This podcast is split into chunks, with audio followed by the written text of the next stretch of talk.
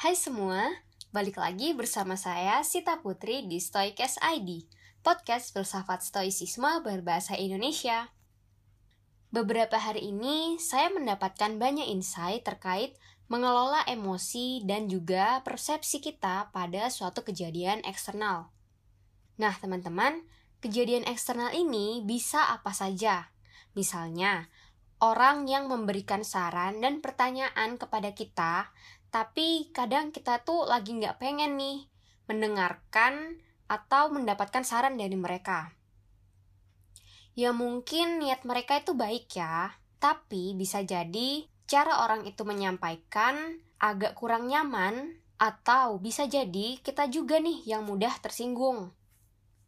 Di episode 11 Toycast ID kali ini, saya akan membahas tentang bagaimana kita menanggapi niat baik orang lain kepada kita dengan menggunakan prinsip-prinsip dari filsafat stoicisme.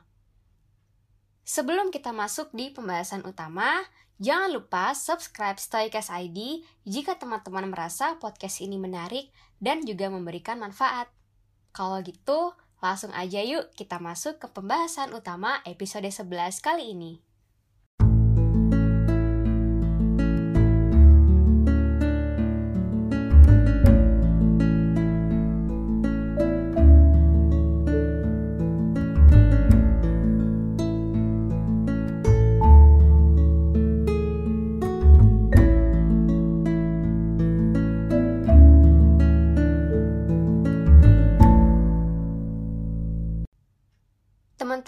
Pernah denger nggak ungkapan kadang niat baik gak selalu dianggap baik oleh orang lain?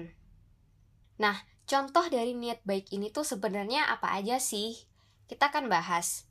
Contohnya yang pertama itu berupa misalnya nasihat, saran, atau masukan dari orang lain. Kadang kita tuh ketika merasa apa ya, ketika merasa sedih atau merasa punya banyak masalah dan itu membuat kita tidak bersemangat uh, mengerjakan kegiatan kita sehari-hari, orang-orang pasti akan berusaha untuk menghibur kita.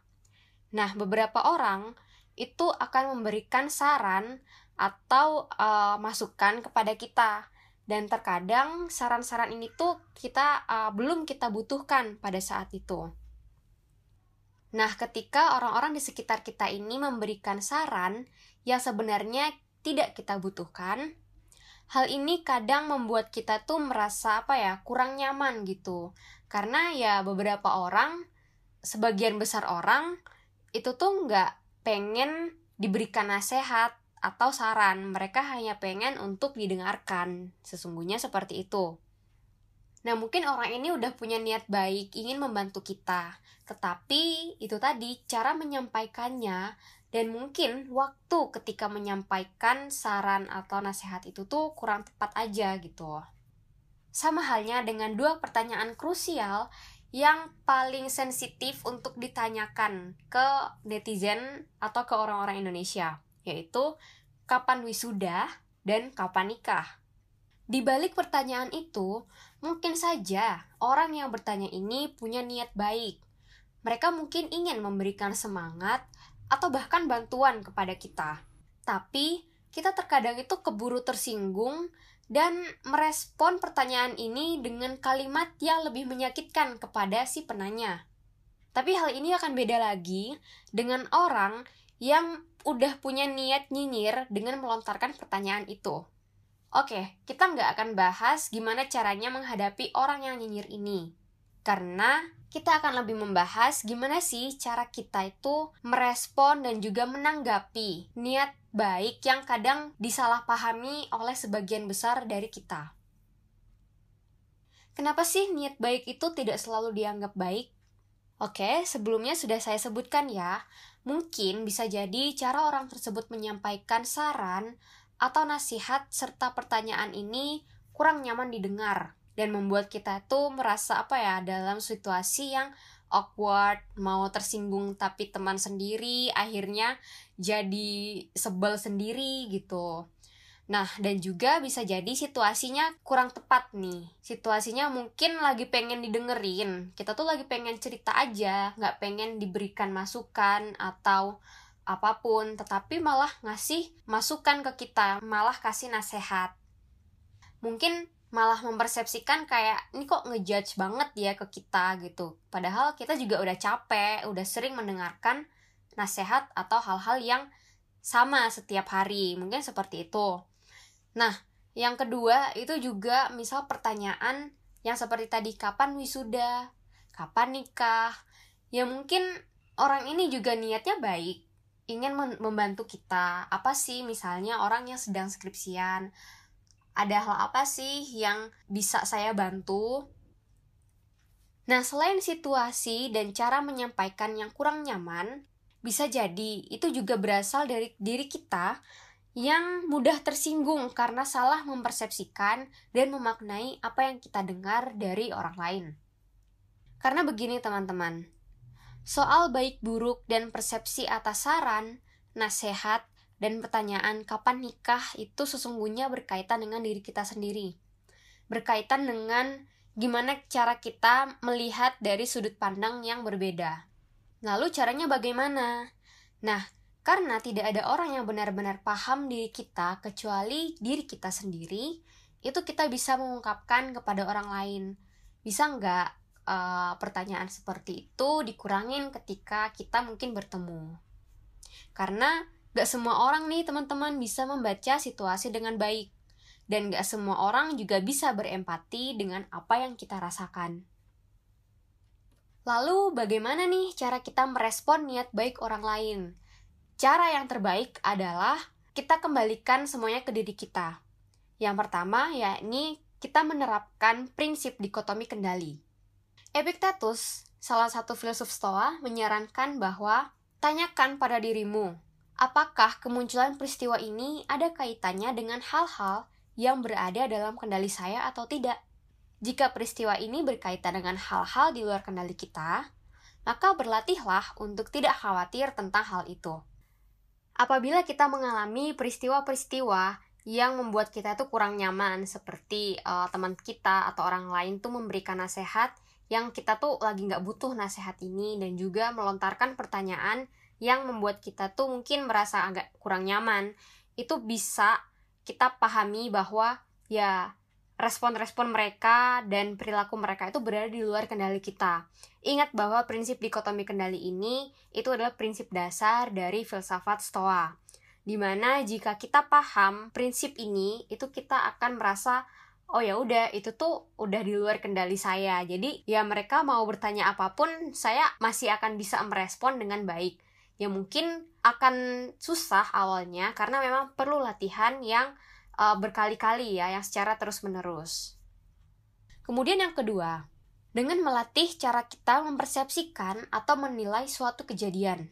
Epictetus juga pernah menyebutkan bahwa bukan peristiwa tertentu yang meresahkan kita, tapi persepsi, pertimbangan, dan juga penilaian terhadap peristiwa tersebut yang membuat kita itu resah. Nah, tahap kedua ini setelah kita memahami bahwa mereka itu berada di luar kendali kita. Orang-orang yang bertanya dan memberikan nasihat dengan niat yang baik ini itu berada di luar kendali kita. Kita bisa melatih cara kita mempersepsikan. Yang sebelumnya mungkin kita mempersepsikan dengan apa sih orang ini kok eh, nggak uh, bisa melihat situasi. Ya mungkin kita bisa melihat oke okay, niatnya baik hanya saja saat ini saya belum bisa nih menerima atau belum pengen mendengarkan nasihat dan juga pertanyaan-pertanyaan tersebut. Kita membuat penilaian kita tuh menjadi objektif. Kita nggak memasukkan hal-hal ini ke hati kita dan nggak bikin kita tersinggung, tetapi kita mengapresiasi usaha mereka. Yang penting ya mereka sudah berusaha, yang berarti mereka menunjukkan adanya kepedulian kepada kita tapi memang niat baik ini kadang kurang tepat dan tidak sesuai dengan keinginan kita. Karena ya itu tadi yang pernah saya sebutkan sebelumnya, yang paham diri kita itu hanya kita sendiri, bukan orang lain. Kalau kita berusaha meminta orang lain untuk memahami diri kita, itu tuh nggak akan bisa. Karena orang lain pun belum tentu paham dengan diri mereka, apalagi kita dengan diri kita kan. Yang ketiga, yaitu libatkan respon kita dengan logika dan berpikir kritis. Bagaimana caranya? Karena dalam filsafat Stoa yang bisa kita kendalikan adalah bagaimana kita bersikap dengan orang-orang ini dan bagaimana kita memberikan respon kepada orang-orang yang melontarkan pertanyaan atau pernyataan yang kurang tepat nih, walaupun niatnya baik. Kita bisa sampaikan terima kasih, rasa terima kasih sebagai bentuk apresiasi kepada mereka karena ya itu adalah suatu bentuk kepedulian. Dan bisa mengatakan bahwa uh, saya lagi belum pengen denger nasihat atau masukan nih dari kamu. Bisa nggak kapan-kapan aja? Karena saat ini hmm. saya lagi pengen didengerin. Saya lagi pengen cerita saya itu didengerin aja tanpa kamu harus memberikan saran serta masukan. Bisa juga untuk uh, mengatakan atau menjawab pertanyaan-pertanyaan seperti kapan nikah, kapan wisuda? dengan seperti ini. Doakan aja ya supaya bisa nikah secepatnya. Atau saya belum ada rencana menikah nih untuk saat ini jadi uh, mungkin bisa dikurangi dikit pertanyaan-pertanyaan seperti itu di kemudian hari karena saya merasa nggak nyaman. Cukup sampai di situ. Jadi memang untuk melibatkan respon kita dengan menggunakan logika ini perlu adanya latihan yang nggak sekali dua kali. Latihan yang terus menerus kita lakukan agar kita tuh terbiasa merespon dengan cara ya berpikir kritis dibandingkan dengan menggunakan perasaan.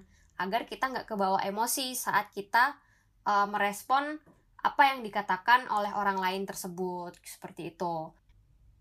Jadi kesimpulannya adalah karena nggak semua niat baik itu disampaikan dengan cara yang baik menurut kita, maka kita harus melatih cara kita menanggapi niat baik orang lain itu dengan yang pertama, melatih dikotomi kendali, dan yang kedua, melatih penilaian kita menjadi lebih objektif, dan yang ketiga, yang terakhir adalah merespon dengan menggunakan logika dibanding perasaan.